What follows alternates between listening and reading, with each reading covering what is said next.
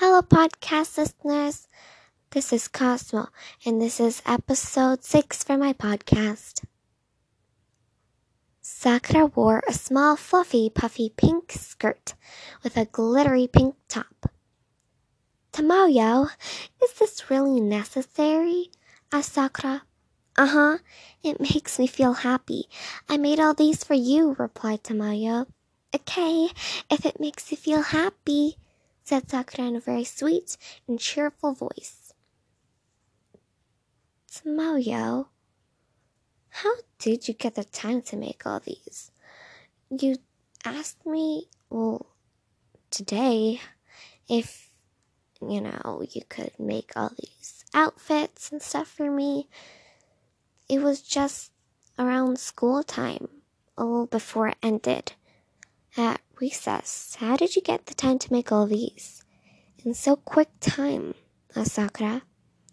I was planning on making you something before you told me about everything. I was thinking if you went to a party or something, you could wear these, replied Tomoyo. Now we better get going, said Sakura in a rush. They both exited the vehicle, and the ladies with the glasses drove away. Sakura and Tomoyo were rushing to the school gate. Sakura then brought out a Clow card. It was windy. She and Tomoyo then flew over the gate and flew to window ledge. This isn't very safe now, is it? said Tomoyo. She sounded quite nervous and kind of scared. It was super dangerous, but they both tried to balance on the window ledge. Then Sakura used her magical wand. Suddenly, something happened. A golden circle started forming on the ground where Sakura was standing. It wasn't really the ground, it was a ledge. It was a very small circle. She had no idea what was going on, but she just tried to act as if she was used to this, but she really wasn't. Then she yelled, Tornado grab! Suddenly, a gust of wind pushed against the window and pulled it open. They both entered the school. Sakura, I know we are doing this so you can catch another Clow card, but what if we get caught or something, you know, somehow? asked Tomoyo. She sounded like she was super duper scared and kind of like she's panicking. Don't worry, everything will be fine, right, Kero? replied Sakura.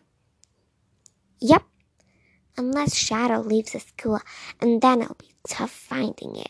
So good luck, said Kero in a cheerful voice.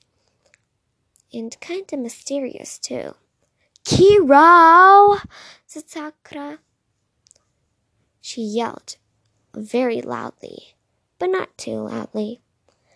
You're staying here and you're gonna help understand, your little teddy bear. uh, yeah, yeah, I know, said Kero, sounding a little disappointed.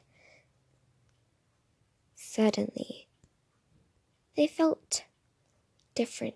It felt like there's something behind them. They all looked back, but nothing was there, so they continued. They're finding the stairs. Hmm, the stairs should be right here, said Sakura. Then they sprinted, and they found the stairs. But should we check this floor first?